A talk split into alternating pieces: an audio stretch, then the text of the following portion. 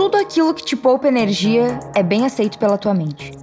Não necessariamente logo de cara, mas em algum momento será bem aceito. Geralmente, esse momento é aquele em que nos damos conta que o que fazemos pode não ser a coisa mais agradável no curto prazo, mas no longo com certeza será.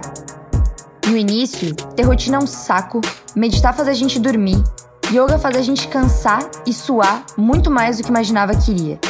Ler dá sono e é entediante. Se alimentar bem é difícil e. caro. Fazer exercício físico é doloroso e cansativo. E quando resolvemos unir todas essas atividades para criar uma rotina e rituais, então, que porre que é ter um lifestyle gostoso. Mas só no início.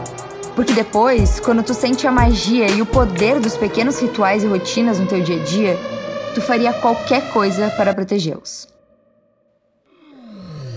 Meu nome é Hadla Hassan e eu sou a criadora do Você em Equilíbrio. Seja muito bem-vinda a mais esse episódio do Justo e Equilibrado.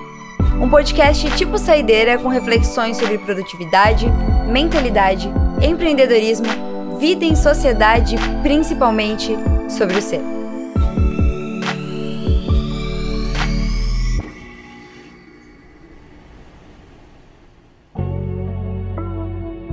Olá, meus queridos e minhas queridas, sejam bem-vindos a mais um episódio do nosso podcast. Hoje vamos conversar sobre algo que tem um impacto direto na minha vida, principalmente na minha produtividade e no meu nível de tolerância às coisas. Sim, eu tenho um nível de tolerância e ele costumava ser bem baixo, mas hoje em dia tem aumentado graças às pequenas alterações na minha rotina. Essas mudanças foram a implementação da busca pelo autoconhecimento e dos meus rituais diários. E quando eu falo de rituais, eu falo de pequenas rotinas criadas para facilitar e melhorar a minha vida como um todo. Cada ritual é característico e único, tanto entre si quanto entre as pessoas. O ritual que funciona para me deixar concentrada pode não funcionar para ti e tudo bem, tu vai encontrar o teu próprio. Mas o ponto hoje não é especificamente sobre como criar rituais, mas o que eles são e por que tu deveria dar uma chance para eles. Como eu disse, eles são pequenas rotinas, sequências de ações que fazemos no nosso dia a dia para poupar energia ou ainda aumentar e melhorar a nossa vibração. Inclusive, antes de continuar, eu preciso falar que ritual e rotina são coisas diferentes. O que fez com que eu começasse a diferenciar os meus rituais da minha rotina é justamente o fato de que os rituais tendem a me trazer algum tipo de conexão, me tirar do piloto automático e me fazer me reconectar comigo ou com o que eu pretendo fazer no momento. As rotinas são mais voltadas para o estilo de vida que eu quero ter propriamente dito. Rotina de acordar, de treinar, de trabalhar, de descansar, etc. Mas elas não me trazem conexão com nada, além do aqui e agora, é claro. Mas são formas que eu vivo o meu dia a dia. Os rituais são meus momentos de estar presente comigo, por mim e para mim. Eles me aterram de alguma forma, me acalmam e me fazem sentir capaz. Eu digo que eles estão inteiramente ligados à minha produtividade e nível de tolerância, porque sempre que eu fico mais de quatro dias sem algum deles, às vezes até menos tempo, eu acabo surtando um pouco. Surtando internamente, às vezes externamente, e acabo desequilibrando todo o fluxo de energia dos meus dias. Eu penso mal, aprendo mal, respondo mal, trabalho mal, durmo mal, me alimento mal e tudo isso por ter deixado escapar entre os meus dedos, ou pela minha rotina caótica, o tempo de algum dos meus rituais. Eu tenho alguns, sim. O meu ritual matinal, que é o mais importante para mim, o de estudos, o de trabalho, o noturno e o de autocuidado que eu faço em intervalos mais espaçados. Ao contrário do que muita gente pensa, principalmente porque a palavra ritual remete a isso, eles não precisam ser grandiosos, demorados e cheios de peculiaridades. Eles precisam ser seus. Precisam te dar um gostinho a mais de vida, tranquilidade e vontade de ser. Não é sobre muitas tarefas, regras, sequências, coisas difíceis e muito tempo disponível. É sobre usar o tempo que tu tem, as ferramentas que mais te agradam, para criar um momento inteiramente teu. Cada ritual tem o seu objetivo: te dar energia, concentração, foco, te relaxar, te conectar. E é por isso que eles são tão únicos. Cada pessoa busca ancoragem dessas coisas em algum lugar, ou alguma coisa específica. A união dessas coisas gera algo particular e extremamente satisfatório. Pensa sobre um dia em que tu acordou extremamente animada, com muita energia e disposição, produziu bem e ficou satisfeita contigo mesmo.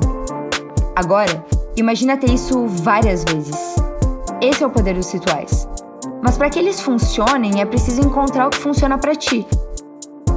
O que, que foi feito nos dias que tu produziu mais que o usual? Ou que tu dormiu melhor que nas outras noites, ou que tu teve mais energia que os outros dias. Existem padrões na nossa vida que a gente não percebe. A gente vive eles, eles se repetem esporadicamente e acabamos não dando a devida atenção. Então eles somem, reaparecem, somem, e tu acaba nunca entendendo por que determinado dia foi tão bom ou tão ruim. E é aqui que entra o tal do autoconhecimento e da autoobservação. Eles vão te ajudar a encontrar esses padrões, essas sequências de atividade que te fazem bem. E quando tu observa e entende eles, tu pode replicar todos os dias, em diferentes momentos, para ver como isso se aplicaria realmente na tua vida. Ao buscar mais fundo dentro de ti, do teu dia a dia, o que te faz bem, te torna capaz de se ouvir mais. E é nesse ouvir que mora a magia. Entender quais atividades te fazem bem e quais te fazem mal vem a partir da escutativa de si mesma. Mas só ouvir e encontrar não é o suficiente. É preciso começar uma fase de experimentação e teste. Raramente os rituais dão super certo de primeira. Como eu disse, de início eles podem ser cansativos e irritantes. Pode ser a combinação de atividades que não faz sentido, o horário que foi executado ou simplesmente o fato de ele não ter se encaixado na tua rotina. E de novo, precisamos da autoobservação para entender onde devemos mexer para melhorar esses rituais e usar o máximo daquilo que eles podem nos dar. Tomem como exemplo o meu ritual matinal. Eu gosto de acordar, lavar o rosto, escovar os dentes, fazer um café e ler. Quando eu posso, eu acendo uma vela aromática. Depois eu treino, faço a minha yoga ou meditação, ou as duas, se eu tiver tempo sobrando, e tomo meu café da manhã. Depois disso, eu me sinto plena para começar o dia da melhor forma. Sinto que já fui produtiva só de ter feito meu ritual. Mas ele não seguia essa sequência logo de primeira. Antes eu tentei várias ordens. Meditar primeiro, treinar primeiro, fazer yoga primeiro. Claro que existem algumas alterações que funcionam, mas outras não. Sempre que eu começava praticando algo que não fosse a leitura, por exemplo, eu não conseguia ler depois. Se eu tomo café da manhã antes da yoga, eu não faço. E esses são detalhes que eu só fui descobrir conforme eu fui vivendo a minha rotina e a minha vida e tentando encaixar as coisas no melhor momento. E é óbvio que nem todos os dias eu serei capaz de fazer tudo no mesmo horário, da mesma forma, com a mesma sequência. Mas é um esforço que vale a pena ter. Quando não tenho esse momento matinal para mim, eu me sinto exausta. Eu me sinto cansada, sem energia, menos ligada, menos esperta e muito mais desleixada e procrastinadora. Mas como que eu sei que o modo que eu tô me sentindo é a falta de algum dos meus rituais? Porque eu me permiti experimentar e analisar isso por algum tempo. Os rituais não podem ser um fardo, algo que te faça mal ou que te faça se cobrar mais que o normal.